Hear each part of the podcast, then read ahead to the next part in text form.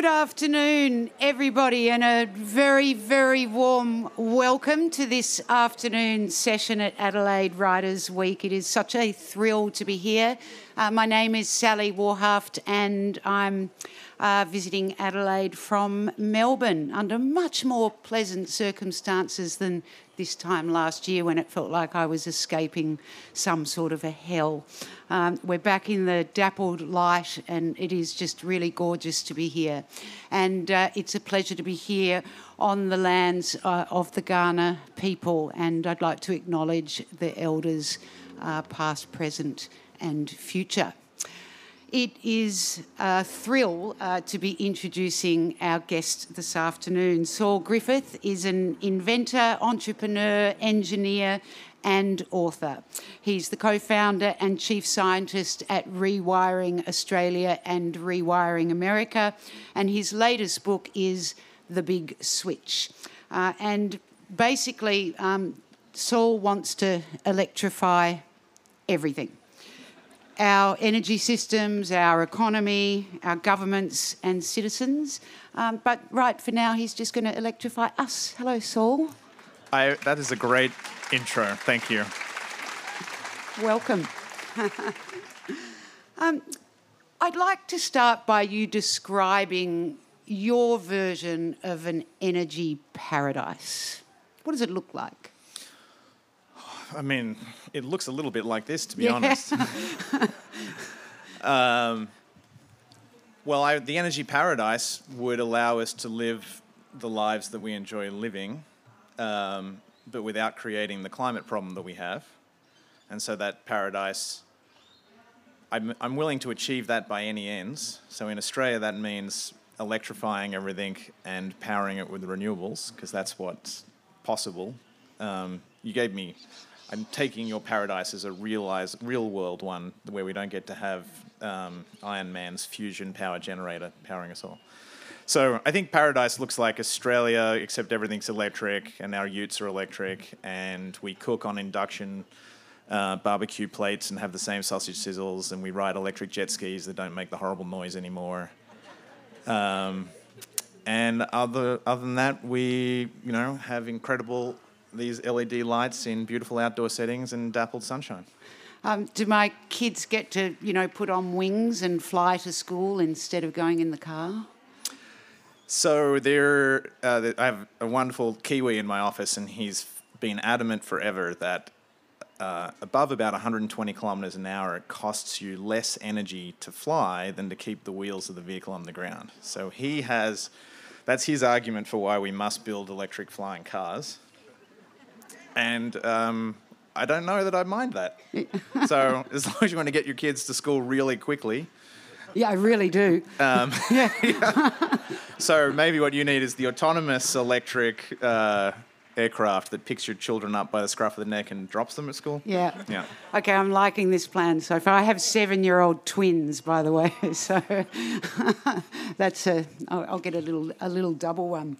Um, tell me where we start in achieving this? I mean, it's a transformation. It's a it's an infrastructure project or fantasy. You need to tell me why, if it's not a fantasy, where do we even start in this country, which is what your book focuses on, in achieving this?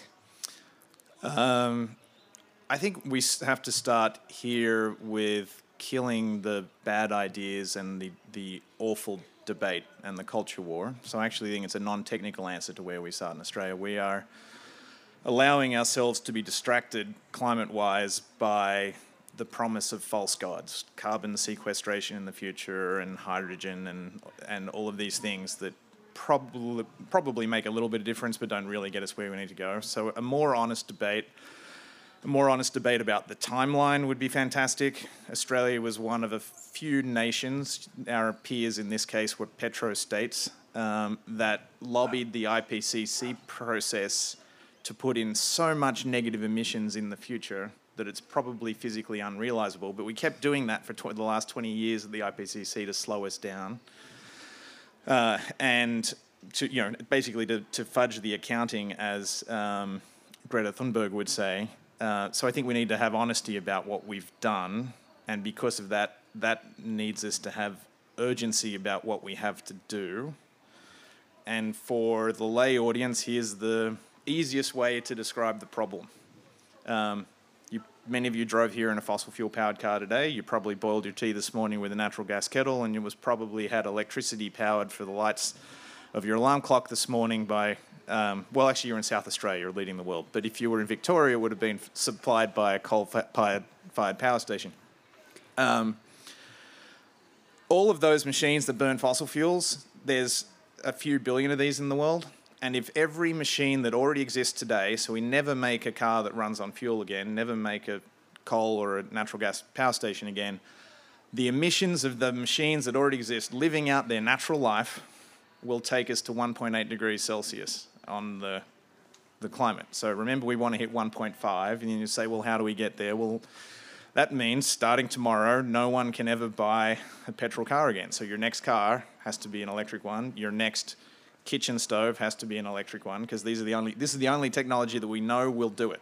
So having these electric things, powering them with wind and solar, and we need to have an honest conversation that that's what Australian climate and energy policy needs to look like if we're serious about trying to get as close as we can to a one and a half degree target to prevent more disasters like what's happening in northern New South Wales right now and our bushfires and the disasters that we've all experienced because we have a fragile climate here. But I think it starts with honesty is the short version of that answer. Well, that's depressing, and it, and it's a real shame because I mean we've what you're talking about we've been talking about for 20 years. So I could have been on the last legs of my Torana. Um, by now, before we stopped making them, once upon a time Australia could make things, which is probably something we we can talk about. Um, I mean, the last Holden was a red one. I remember that anecdote from my American book. Is that right? Mine, mine was matte gold, and I should never have gotten rid of it uh, until now. Although uh, maybe you should electrify it now. Well, that, that, that would be great. But the problem, of course, is that we've been having this conversation for decades, and the stubbornness the refusal of any shift at all um, in what we're doing uh, with our energy uh, generation is, I mean, it's idiotic, isn't it? Yeah, but let's maybe let's try the really generous interpretation of we've been having this conversation for 20 years, and maybe let's say mea culpa. There's no one in this audience, myself included, who's currently living a zero emission life, and we don't know how to, either individually in our communities or at national level. And in the conversation, in imagine we were having this conversation in 2010, and you'd say, well, how do we get there? You we hadn't had the experience of they're still a little bit expensive, but they're getting close to cheap electric vehicles. We hadn't yet had the experience of the rooftop solar revolution in Australia. That's the cheapest electricity that has ever been delivered to customers. So in 2010, it was in fact hard to imagine, and so that played to the strengths of the industries that want you to keep doing what they make money having you do. And so maybe this might be the first moment in history when we can have the conversation where the answer doesn't end up being you have to live in a cold small house, walk uphill to school both ways. Um, and so I think in the generous interpretation, at about 2017, 2018, the people who really thought about this and studied energy systems could see that the answer was going to be 90% electrification. And I think now in 2022, the imagination gap has been bridged by a lot of people. So I think now is the time to say, oh, okay, maybe we can do this. And then hopefully we, we don't take another dec- decade to get to, well, let's start and how quickly can we do it? Because we actually have about three hours to make that decision. Huh. I want to go back to you just mentioned the solar revolution here. Um, what were the things that underpinned the, the success of that? Because that is a, a, a great success story, isn't it? Yeah, you, you have no idea how good you have it um, here in South Australia. You can probably buy rooftop solar for your house. The term in the industry is 90 cents per watt after financing and all of the things that means that electricity made on your rooftop costs you six cents or seven cents a kilowatt hour. That's astounding. In the US, which has largely the same amount of sunshine as the US, as Australia, it still costs $3.20 a watt for that solar cell to be installed on a roof. And What, so- what about Collingwood in Melbourne? How much is that? probably about eight cents in Collingwood, okay. dollar dollar five. Um, and this is really important because even if you could produce electricity for free out in the on the grid, it costs more than ten cents to get the electricity from out there on the grid to your tea kettle. Yeah. And so it is you can now say it doesn't I don't really care about fusion energy or nuclear energy or any of these fantasies you're selling because the cheapest electricity that's ever existed is now on my roof. And how did Australia do that? We actually did a really clever thing, or maybe we did it by accident, but let's allow ourselves to imagine we were clever for a minute. Uh, we ran a certification and training program that built the workforce, but also trained the workforce to also do the ins- you know, to be participate in the inspection and the sign off, so that we didn't have extra layers of bureaucracy for the permitting and all the other things. Uh, and then it took the risk away for the contractors, so they didn't have to charge extra markup, and it was sort of complicated little things like that. Um, and then, of course, the Australian government helped subsidise the market in the early days when it was expensive, up until the point that now it's basically pays for itself. This was under Howard, wasn't it? Is that It right? was under Howard. Yeah, I think um, that people perhaps forget that. Um, that that red tape thinning perhaps was his his I, I keep forgetting whether this is red tape or green tape we're cutting, but it's Yeah. one. It might be both of them. I mean, uh, South Australia as well, of course, uh, the battery, the, the, the enormous battery. Um, tell me about that in line with your plans for a, a, a- a battery generated electrified nation. So um, I'm trying to sell the Australian public on a future that's not quite here yet today. And it's not quite true anywhere in the world. But because I, I gave you that introduction of how we're, you know, we can't let more fossil fuel machines be born, so we need to get to this moment as soon as possible. You have to model the future. Um, Australia is the proof point when you're saying to the world what is the recipe that you can do rooftop solar very cheaply. And then batteries, um, 10 years ago, it would have cost you $1,000 a kilowatt hour to buy the cells that go into the battery packs. Um, this year, you can buy them for about $100 a kilowatt hour. They still install, some of you probably bought a Tesla battery or the government helped you buy a Tesla battery or a LG battery this year. They still install on the side of your house at $1,000 a kilowatt hour. But if we did something similar to what we did with solar and we eliminate the soft costs, those batteries are going to be incredibly cheap soon. They last about 5,000 cycles up and down. That means um, you sort of divide the cost by the number of cycles. Batteries should soon cost soon, meaning in the next few years, if we do the right, if we continue to make the industries grow, if we cut the red and the green tape, they'll be five, ten cents per kilowatt hour cycle. Now, if you add that to the five or six cents solar, you now have this recipe for 24 hours a day, seven days a week, cheapest electricity that ever existed in the world, and it's happening in actually South Australia, first in the world. So you all pat yourselves on your back. Great job. Um, but then people say, "Oh, but the electric vehicles are too expensive still," and that's true. But you know, conservative organisations like Bloomberg New Energy say the the electric vehicles will be the same price as the equivalent internal combustion engine car in 2025. And then the induction stoves are getting cheaper. The heat pump heaters, you know them as your reverse cycle units here, they're getting cheaper.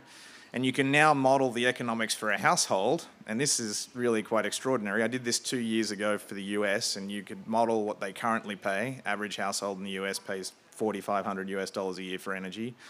And you could show that by 2030, with all of these cost trends, they'd save about $2,500 a year. And then last year, and it may be the impetus for writing the book, was like, oh, let's have a look for Australia. It should be better because we've got good sunshine and because South Australia is leading the world. And then did all the math, and you're like, holy cow, Australia will break even on this box of goodies for the average Australian household.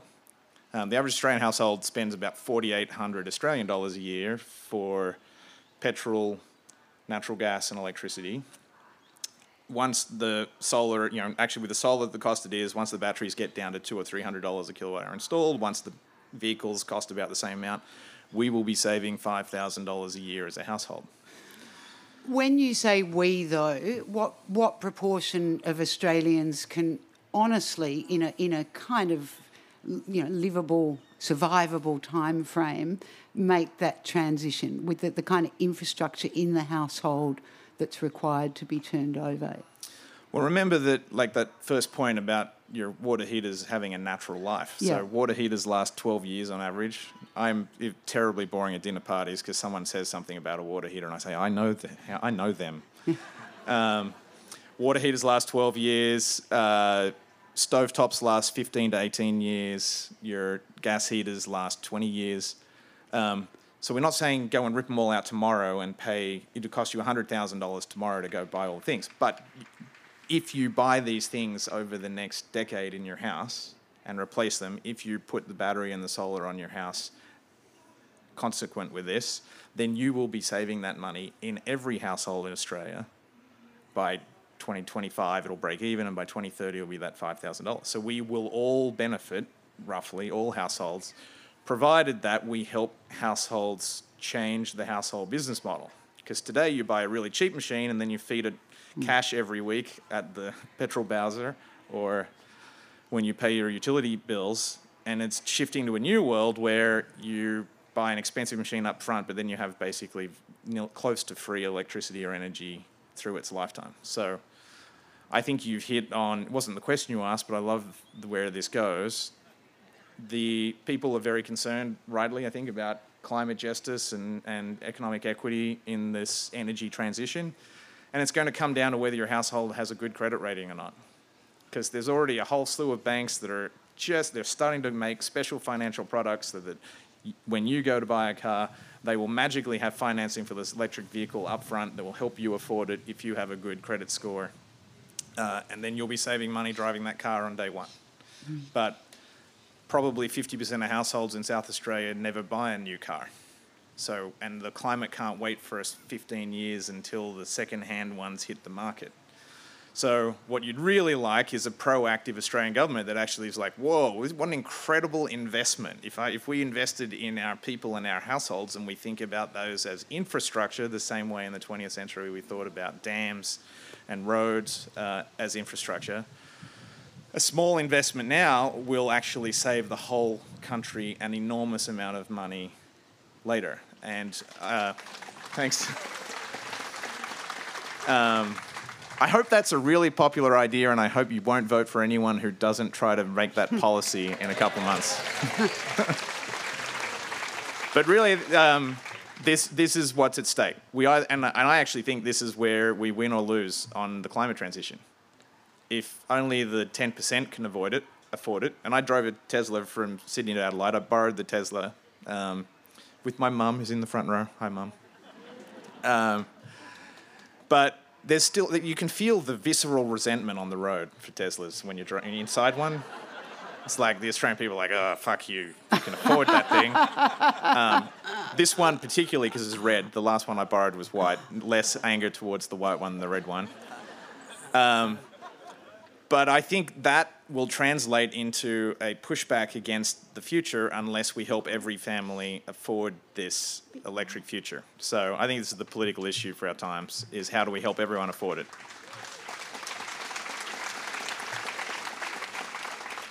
I remember um, Ross Garnaut telling me once that Australia is just hopeless at picking a winner. And when I read your book, it, it reads to me like a winning plan. Um, you know, if only we could just pick pick something uh, that will work and really go for it. And I wonder if you have the same impression about Australia. You've been in the United States for 20 years and recently returned. Um, are we a, a very generalist kind of place that can't pick a winner? I think it's more insidious than that. Um, I think we'd like to argue the details, and I'll happily talk to anyone about hydrogen because a few people here will be like, oh, that electricity shit, that's bullshit. Hydrogen's going to solve everything. Remember that hydrogen, if it's zero carbon, starts with electricity. Let's start the conversation there. Anyway, there's still people who want to have the debates, and they're worth having. But really, this is the, the challenge here is that we can use the somewhat tired neoliberal idea that the free market will determine the winner and that we shouldn't interfere. And I think, you know, Scott Morrison is the love child of Margaret Thatcher and Ronald Reagan. Um, I wasn't going to get political. I don't know whose love child Albo is. um, but that's a very convenient place to start because then you can say, oh, well, if we, you know, technology, not taxes, is free market econo babble for um, I don't want to rock the boat of my fossil fuel friends. And so we've you, you, you have to win, you have to commit to something. The physics is in, the economics is in, the you know, there's a pretty solid reason why none of the world's automotive companies are continuing their hydrogen programs, right? We can see what the future is going to be. And yes, we need to commit. If we don't commit, if we waste a decade, we waste a decade on climate, we waste a decade on all of those household savings that we could be enabling, we waste a decade on the community renewal that will come from us rebuilding our communities around electrification. Um, so I, you know, I think it's the unfortunate collision of the the incumbent player, the fossil fuel industry, benefits from this pseudo free market technology, not taxes idea. And like I said to you before, climate doesn't care about your market ideology. I'm not a pink, uh, you know, I'm, a, I'm an entrepreneur who works in Silicon Valley. I try to make money. I'm not anti capitalism. But starting about 2012, you could say that the free market, no carbon tax you could put on the market in 2012 would hit the climate target we need. So the free market cannot solve climate on the time frame required for one and a half degrees. Okay, well, then let's put that idea on the side and say, well, what do you have to do to design a market to actually succeed and actually have an active hand in the thing? And we just didn't ask ourselves that because it was inconvenient because we love selling natural gas and coal. Mm. Um, you you're an optimist, and the book is didn't sound like it. The last no, few sentences. No, but we'll, we'll we'll we'll pull you back up, and then I'll you know slam you down again. Uh, I um I. I want to get back to this idea of uh, American. Uh, you, you, you write in the book that you got to university at MIT and you noticed an enthusiasm, an energy um, for innovation. And uh, of course, I'm not going to romanticize um, America, uh, you know, uh, it, but on that front, there is, or it certainly seems to me, an, a much bigger space for supporting the kind of entrepreneurship um, that you you suggest. How do we get that fired up here? Because nothing that you advocate in your book will happen, I think, without it. Um, starting with the incredibly uh, devastated state of our universities. Oh, we're going to go from energy, which I was hoping to talk about, to economics yeah, and. But it's in the book, so we're going to. um, so I went to MIT, and then I was like, it was like, oh, this is what education looks like. It was incredible. Uh, Massachusetts Institute of Technology. It's the one in the movies that all the kids with really thick glasses go to, and it's just like that. Um, and you're like, I found my people finally. Yeah. And the, the joke is, how do you tell the extrovert at MIT? And it's like, it's the guy who looks at your shoes when they're talking to you. um, and then for the girls dating MIT, the the uh, uh, the odds are good, but the goods are odd. um, it's a special place in all respects. Uh, you know, America coming back from World War II, uh, Vannevar Bush, who was the science advisor at the end of the war, was trying to figure out how to capture all of the brains from Europe and put them to work. And he wrote a wonderful essay called Science, the Endless Frontier, and basically designed the National Science Foundation, the Modern Research University, and the whole full stack of science and R&D in the US. And that did a great job of fostering this culture of innovation. And in the early days, up until software existed, venture capital followed all of this money, and America did really well. But there was actually a wonderful article in the Atlantic today about how America has stopped starting in about the 1990s when they only wanted quick returns on software from making any money on any hardware. So America invented the solar cell, owned most of the solar industry through 1990, and then lost it all to Japan and now China. Australia invented the other half of solar energy, and we're not profiting it from it. It was invented at the University of New South Wales, my alma mater. So I actually think the answer to that question probably has more to do with macroeconomics and you know how we think about the global economy than necessarily Australia can't do it.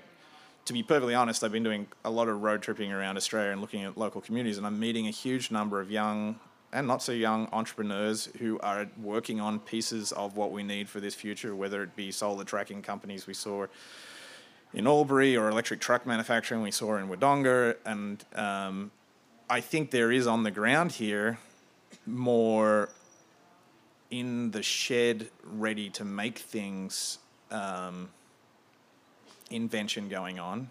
In the US, there's more boffiny stuff, but they've lost the capacity. So we've we haven't figured out how to get the guy inventing in the shed to build an industry for the country. America has forgotten how to get the guy who went to MIT or Stanford to build the industry in the country, right. unless it's software. Um, so I, am not sure that we should be too hard on ourselves. Um, and I see it happening. I think now we have a generation of internet billionaires and they're starting to invest in young Australians. So I think that's a good start. You have to build the ecosystem and the culture. Um, so I don't know. I have hope there. I'm optimistic that Australia is doing better than you think. I think we, for 50, uh, you know, since I remember, what was it, the ABC show about inventing Beyond 2000, we were wrestling with whether we could innovate mm. anymore for, for the 48 years of my life. But I think we're just um, we're stuck thinking that we can't because it's become the cultural narrative, not because it's true. Mm. We can do it. Mm. We can do even more than that, can't we? We could be the exemplars uh, to the world of, of how a nation takes advantage of its um, of, of, what it's got there right right in front of us, which you know you you begin and end the book really on on that note. Here's some amazing optimism again. Thank you, South Australia. So, um, when you model the economics of this energy transition, Australia has a couple of unbelievable natural advantages. A, we have incredible wind and solar, and you guys know that here.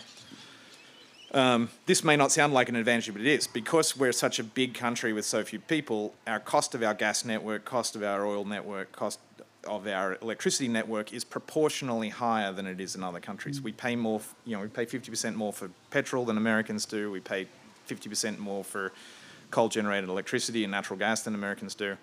Because of that, the renewables are cheaper sooner than the competitor here than they are anywhere else. This is another huge advantage. And you know, it probably doesn't feel like it, but the politics here is at least sort of civil and it's not so large and out of control that we couldn't get our act together if we wanted. And I, you know, one of my optimistic experiences the last few weeks is I've developed the strong belief that the Country Women's Association is going to is going to electrify Australia and save the world. Like we still have community organisations. but to you know to tie it to something, I just had the experience. I just had lunch with three my mum would say, lovely young men. Um, and they were lovely young men. And they had heard that uh, the thing I want to do is show to the world that this model now works and the economics now works and it's going to work in Australia first. So let's do a community trial. Let's take a thousand homes or mm. something like that. Let's show that a saturation of electric vehicles, all of these other electric appliances, sol- rooftop solar, community solar, and community batteries that it works economically. And I thought we were, I was pushing uphill and I'd be fighting everyone. they they work for the local energy company here and they're coming to me and saying, we want to run the trial here, we want to start this year. We know that this is the timeline it has to get done. Um, and they're unbelievably motivated. And, you know, I just spent two years fighting Joe Manchin hand to hand in the US, trying to write the Build Back Better stuff and get mm. America to do this. And the best we could do in, a, in that couple of years was to get one mayor from Albany, New York, to commit by do, to doing the same thing by 2030. Wow. wow. And that's the, the until this thing that I'm trying to do, they're trying to do happens in Australia. Like that's world leading. Looks like sort of electrifying, not really including the cars in Albany, New York, which is not really a good example for the. It's like on the Canadian border. It's freezing and hard there to do this. Mm. So if Australia does this first, shows that the recipe roughly works. It's all about electrification. Um, we can be the world leader. Imagine going from our current global climate pariah status to leading the world and actually getting it done on the ground, mm. showing the economics works, and then exporting the technologies that are the glues that will hold all of this system together to the rest of the world. That is the opportunity for the taking. It's almost a slam dunk. Yes, Australia could snatch defeat from the jaws of victory once again, but let's not do that. And I don't think we're going to do it this time because I don't know. I, th- I, I, I feel it when I visit with the Country Women's Association.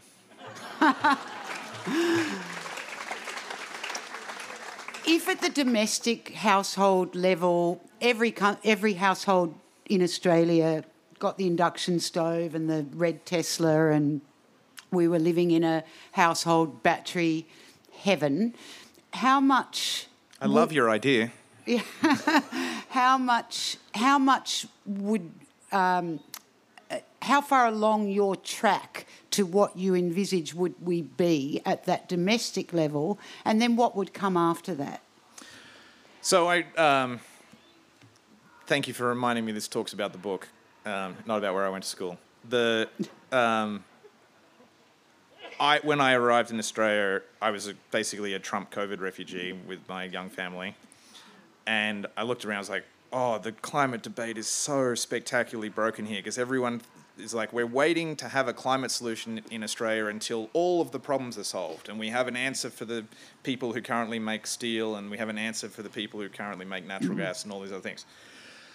But because we were trying to have this whole economy solution, um, we were missing the early opportunity, and it was playing to the cultural tropes of what we, it's all oh, we're going to lose. This was all about what we have to lose. It wasn't about what we have to win. So I very specifically divided the book into two parts. One is the story about what we have to win this decade, which is running this trial in South Australia and hopefully every other state next year and proving to the world that 45 ish percent of our domestic emissions that come from our homes can be eliminated with this method, 65% if we include our small businesses. That buys us enough time to solve the remaining hard problems for what everyone is worried about, which is industry, um, what do we do about agriculture? Um, and the reality is, we're going to win that game enormously as well, but we won't. It's not. We don't have a drop-in substitute. My first job was in the steel mill in Newcastle. I'm actually a metallurgist by training, so with some confidence, I can say we don't have a drop-in substitute for making steel today that isn't based on carbon, but it's only a few years away. Um, and it will still be true when that exists that roughly a third or a half of the cost of steel will be the energy used to make the steel. And because Australia has the most cheapest renewables in the world, which will always be true now, we should be able to make the cheapest green steel in the world by a country mile. Every other country has a much higher population density, not as good renewables as us. So they're going to struggle to just get their own economy to 100% renewable, let alone being able to produce exports that are zero emissions for everyone mm. else. And then, so actually, the story for Australia can be doubly spectacular. We start saving money in our domestic economies right now, and we win all of the industries of the future next decade based on our really cheap, reliable renewables. You have to remember that the this future that we're talking about is going to be made out of things that you might recognize that Australia is good at: steel, copper, aluminium, aluminum. For those people who want to nitpick, um, and uranium too. Lithium. We we, about we, that. We dig 25% of the world's uranium. As you've seen, that is probably going to be part of the solution for Northern Europe and for Southeast Asia with high population densities. Like, of all the critical elements of this transition, we are first, second, third, or fourth uh, producer of note in the world. We're swimming in the things that the world's going to need to get through this transition. So if we manage to snatch that defeat from the jaws of victory as well, whew, although we're on track Go and vote. Did I talk about voting? Although it's hard, right? Neither of them have actually set a policy that adds up to this yet. There's a hint there if you're running.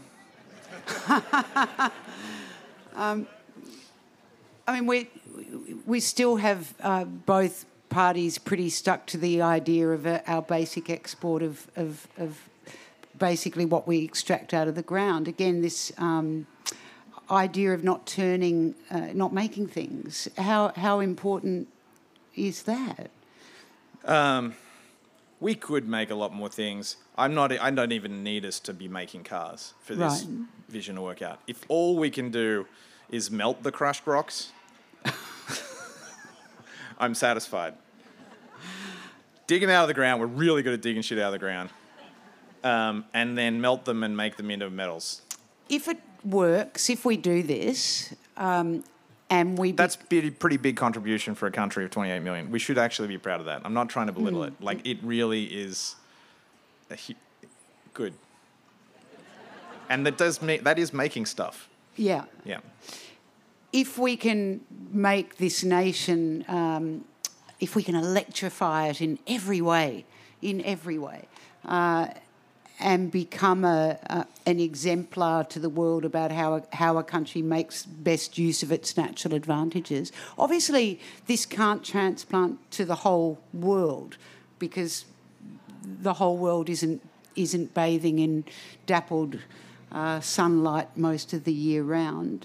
Um, how does this apply to the rest of the world, or particularly to the colder parts of the world? So our model works for big swaths of Africa, big swaths of Central America, all up through North America, up until maybe the states that butt up to Canada. Once you get too far north or you get too many people, so another place this recipe doesn't work is like Singapore. You can't put enough solar cells on Singapore. the whole thing, if it was covered in solar cells, doesn't power itself. Like there's a lot of countries that small, high population it doesn't work. So those countries will need um, either to import renewables, uh, you know, like the the Sun Cable project here to try and send um, electricity north, or they're going to have to commit to nuclear power. And if you're not prepared to have that conversation, then the then you say, well, I'm not prepared to do those two things. So what are my options? And then you say, well, you can actually live in small cold houses and walk uphill both ways to school in the snow. Like that is the that is the question, and this is you know why is Putin where he is right now? Why is Europe panicking? It's because they did, should have done this 20 years ago. This is why Germany just said we're oh, we're not going to turn the nukes off as planned because that would be a terrible idea because 40% of our energy comes from natural gas. From Putin, uh, little known fact: three percent of American energy use is Putin's natural gas making Legos and Audis and um, IKEA furniture in Western Europe.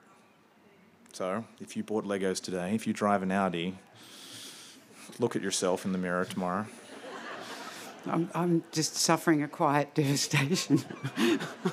Well, let's exempt the I Lego. don't drive. Let's I don't the drive Lego. an Audi. Yeah. Or a Mercedes or a Porsche. Uh, no, Or a not those. VW. Yeah. Uh, it's barely a car, what I drive, which has its, It's a- own problems. uh, so much of, of what it, you say, it, it's, it's all, we don't have to change our way of life the way you write about all of this. Um, and in fact, you say that a lot of the things that we do at the moment um, to try and contribute to uh, to better use of energy and better awareness of energy are pretty much a waste of time. So um, uh, I I I want to know is it really possible uh, for us to, you know, you're not anti population, the number of popu- our- our population numbers are not a problem to you. Nuclear is not a problem. There actually isn't a problem as long as we can get these batteries up and go electric. I wrote another book last year called Electrify for the US, and um, the last chapter was like, "Hey, hey, kids, I just told you how we solve climate change, but we could still, you know, screw all the fish, kill the oceans, choke ourselves in microplastics, etc., etc." So actually, there's the good news of that is we can address climate change and we largely have the technologies to do it right now. But it would be naive, and I don't wish to, I don't wish to stand up here and say we can have it all, because hopefully we also remember that it's nice to have national parks and flora and fauna. I mean, you don't have a we are having a biodiversity loss that's as wicked and difficult as our climate crisis, if not more so. And if you drive from Sydney to Adelaide, you can see a lot of the reasons for the biodiversity loss, and that was happening before we climate change was an issue. It's you know industrial farming as practiced is not good. So I don't. I, I think we also have to solve some other problems to get to this nirvana that you want. I'm also have been in this fight for 25 years, and the first time I was arrested was at COP three for encouraging 5,000 of my close friends to blockade the Harbour Bridge at peak hour on Friday night. Um, makes you super popular. um, borrowed my sister's cell phone, which is how the police got me. She didn't like that. Um, but that's when the only solution to the climate crisis in 1998, when that happened, was we all got to ride bicycles, people. The, the what has happened is the solar, the batteries, um, they are there. And here's the incredible thing about electrification: these machines are t- two or three or four times better than the machines they're replacing in an energy physics sense. When you drive an electric vehicle per kilometer traveled, it's one quarter or one third of the energy of the equivalent size weight petrol vehicle. When you use that heat pump to heat your hot water instead of natural gas or resistance burner, it's three or four times less energy. Same with the, the space heater, the reverse cycle heater is three or four times less energy than using natural gas to do the same thing. And the induction stove is about two or three times less energy than the natural gas to do the same thing. So, you know, it sounds cheeky, but it is actually a true statement. We could have the current version of the Australian dream for everyone. Let's caveat not everyone's experiencing the dream. Um, at less than half of the energy that we currently use to do it. And that's that actually is part of the recipe for making this possible and work out for the electricity side of the conversation. Um, we will soon, in a few minutes, be going to questions. So if you would like to ask Saul a question yourself, um, start clocking that over and you can head to the microphone between these two gorgeous trees just in front of me and um, we'll get to it. And while, while people are doing that, Saul, there was a, an interesting line in the book where um, you advise people to engage with local government instead of chaining themselves to fences. Um, and I was curious as to why local. I think for a couple of reasons, and I'm going to experiment with some ideas that I'm having in real time with Great. you. Um, firstly, you know, there's roughly three layers of governance, no matter where in the world you live now. So there's federal, there's something that looks like state, and then there's something that looks like local government. Federal governments have very little to that they levers to pull on actually the things that are using all of our energy and creating all of these emissions. They can provide subsidies, they can provide rules, those are important, but they they don't actually control, for example, the building codes that determine how much insulation you need, whether or not the solar should be on the roof or not, or how much it's going to cost to install the battery because whether you rely, you know, whether you have to put multi-ton bollards in front of your battery so that your Holden Torana doesn't hit it. Um, and a huge number of the rules that are actually the, what they call the soft costs actually occur at local government level and state government level. Um, and so I think we've got to engage there as part of the issue. But I'm increasingly thinking that this is, um, we've got to en- engage with the local government for the following reasons. And I'm going to, I just moved back to Australia. I intend to live here for at least quite a while right now. It's much nicer than America. Um, I just moved to a suburb called Austinmer. Uh, it's just south of Sydney. Um, it's small. There's 1,016 households. Uh, 94% of them are occupied. So there's 950 occupied houses. There's something like 873 school-aged children. There's 2,500 people. Um, there's 1.9 vehicles for every household. Currently, every year, Austinmer spends $3.6 million a year on petrol. It creates one job at the gas station, and that $3.6 million immediately leaves the community. They spend $1.2 million a year on electricity, which immediately goes to the coal fired utilities and it leaves the community, doesn't create any jobs in the local community. And they spend $700,000 a year on natural gas, which immediately goes to Victoria. Um, if you electrified that local community, that com- and you know we could nearly do it all within the local community. I'm not saying you should island it. We have network benefits from connecting to everyone else that make us more resilient. But we should be able to provide all of those energy services and all those things to that community for about seven or eight hundred thousand dollars a year instead of that five-ish hmm. million. And then think of the economic benefits at community, local level, city level, when that community has three or four million dollars more a year to spend locally. Like you can't buy football fields and classrooms fast enough at the rate of four million dollars a year in a in a community that small. So it was really beautifully well expressed. I I started an organization called Rewiring America in the US, and we had a launch in Washington D.C., which was um, the Senate Caucus for Electrification. So we've got nearly all Democrats, a couple of Republicans coming on, and they're join every. They meet every week to talk about how do we electrify America, to do this sort of thing in America. And one of the senators said the most amazing thing. This is the biggest wealth transfer in human history is about to happen from um, traditional suppliers of energy to traditional users of energy. And I thought that just expressed it fantastically. And if we do it right, we can make that happen in our communities as an unbelievable organizing and galvanizing principle for renewing Australian communities. Mm. Um, and I think that, you know, as I drive across this country and I go to Yackandandah or I, I spend a couple of inspiring days with Helen Haines and she's working with women, mostly community leaders who are just like kind of tired of the men not getting it done. They don't have their ego involved in the V8. They kind of get the sense that this might come with some new appliances. And they're like, that was my mother's idea, and I was like, should I say this? Because they're gonna they're gonna think I'm terrible. Um, my mother is wonderful. She's a first wave feminist and an, un, a lovely artist. Sorry, mum, to throw you under the bus. Um, but anyway, like I think there's like we can do this, and I'm really excited at the level of engagement in those communities who want to get it done. And if we're going to get this done on time, at scale, globally, I think if we're waiting for federal governments to do it, it's just not going to happen. Mm. If we sh- have these shiny carrots and we're like, look, we can. This can be the focusing point for renewing our communities, improving our household economics, improving our schools, all of the things. That might be something we could build a unbelievable global populist movement around. Well, your little ethnography of your new hometown tickles my optimism, I must say. It's fast work. Let's go to a few questions if we can run through a few. Hello. Hi.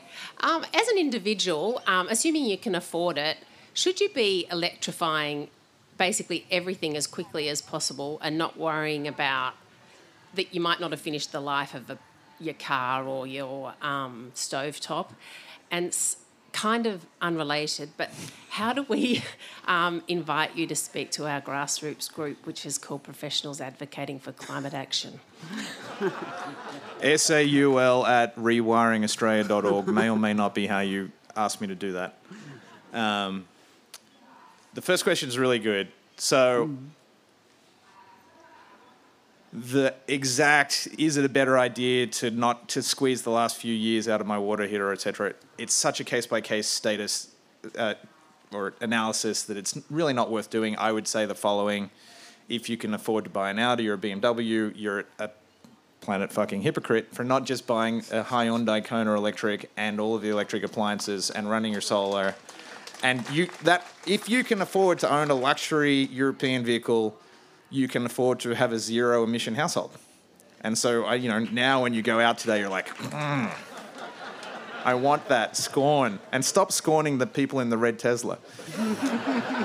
um, so I think that's how you think about it. For you know, there'll, there'll be a lot of people in this audience who probably could afford to do it today it will still be a bit of a pain in the ass today because there's too many phone calls to contractors who want to argue with you. Nah, mate, you don't really want that. You want the natural gas, which is still an experience here. Um, I think for most households, however, it's much more sensible to think probably the water heat is going to go out in a few years. I should save a few extra pennies now. I should be aware of the um, incentives that the government is doing and then do it at the replacement time. That's a totally sensible strategy. It's it's commitment with hitting our climate targets, and I think it's a less stressful way to think about it um, than oh I have to go today. You shouldn't feel guilty about going today. And to tie it to the question I think you asked before, like I think everyone needs to recognize the Earth Day was 1970. The environmentalist, modern environmentalist movement is really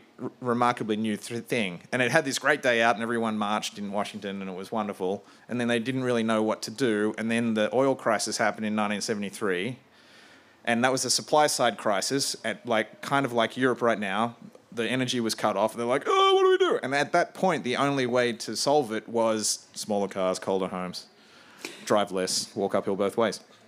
Um, And, that, and you were born around that moment. I was born just slightly after that, 1974, February 13. It was a great day. um, the reduce, reuse, recycle was basically baked into the environmentalist movement from this first moment and their first issue topic, which was that energy crisis. And that gave us, like, if we just buy enough stainless steel mugs, we're going to solve this climate thing, right? Um, but the reality is, they're tiny fractions of our carbon footprint, our energy use. It's like I like to think about these things as the infrastructure of your life. And let's be perfectly honest, you might think you're all different, but approximately you're all the same. You've got 1.7 vehicles in your driveway. Um, we've got to do the same set of things. Think about your car, think about your stove, what you cook with, think about what you heat water with, think about what you heat your house with, um, and think about whether or not you have solar on your roof. And like, make those five decisions well in the next 15 years. And then you can stop worrying so much about whether the dolphin was killed on. Oh no, you have to worry about whether the dolphins were killed All on right, the tuna. I'm going to go to the next question. You are so effusive. It's one. You're a dream, Saul. You're a dream. Next question, please. I'd like to preface my question by saying that I have solar PV and solar hot water. Haven't had uh, an electricity bill in 17 years. The um, my solar panels are coming to the end of their useful life at 17 years. I'm told I can expect maximum output for 20 odd years. What's going to happen to those solar panels when I take them away? Are they going to be responsibly recycled? Uh, how much embodied energy went in to make them? And your electric vehicle, what's going to happen to the batteries of those? So I love this question. I think this is something you know to the point that we could solve climate change and and, and screw the fish. This is the this is the question du jour. Um, the answer today is sadly, if you go to recycle those solar cells, you'll struggle a little bit. Um, uh, I have a friend in the US who started a. He, he was one of the he was employee number five at Tesla. He's now a guy called JB Straubel. He started something called Redwood Energy, which is focused entirely on recycling the batteries that are going into the cars. We you should be hopeful that because it's glasses and metals in the things that we need, the batteries, the solar cells, the wind turbines, they are the things that we recycle the most. And the materials we recycle most in the world today are about 80% of steel, about 60% of aluminum. I may have those numbers backwards, but they are very high rates compared to the 2, 3, 4% of actual real recycling for plastics. So you should have a hope that we recycle a whole bunch. But I think maybe what people would like to know related to this question is, or you should want to know, is like, how does this compare to what we do today?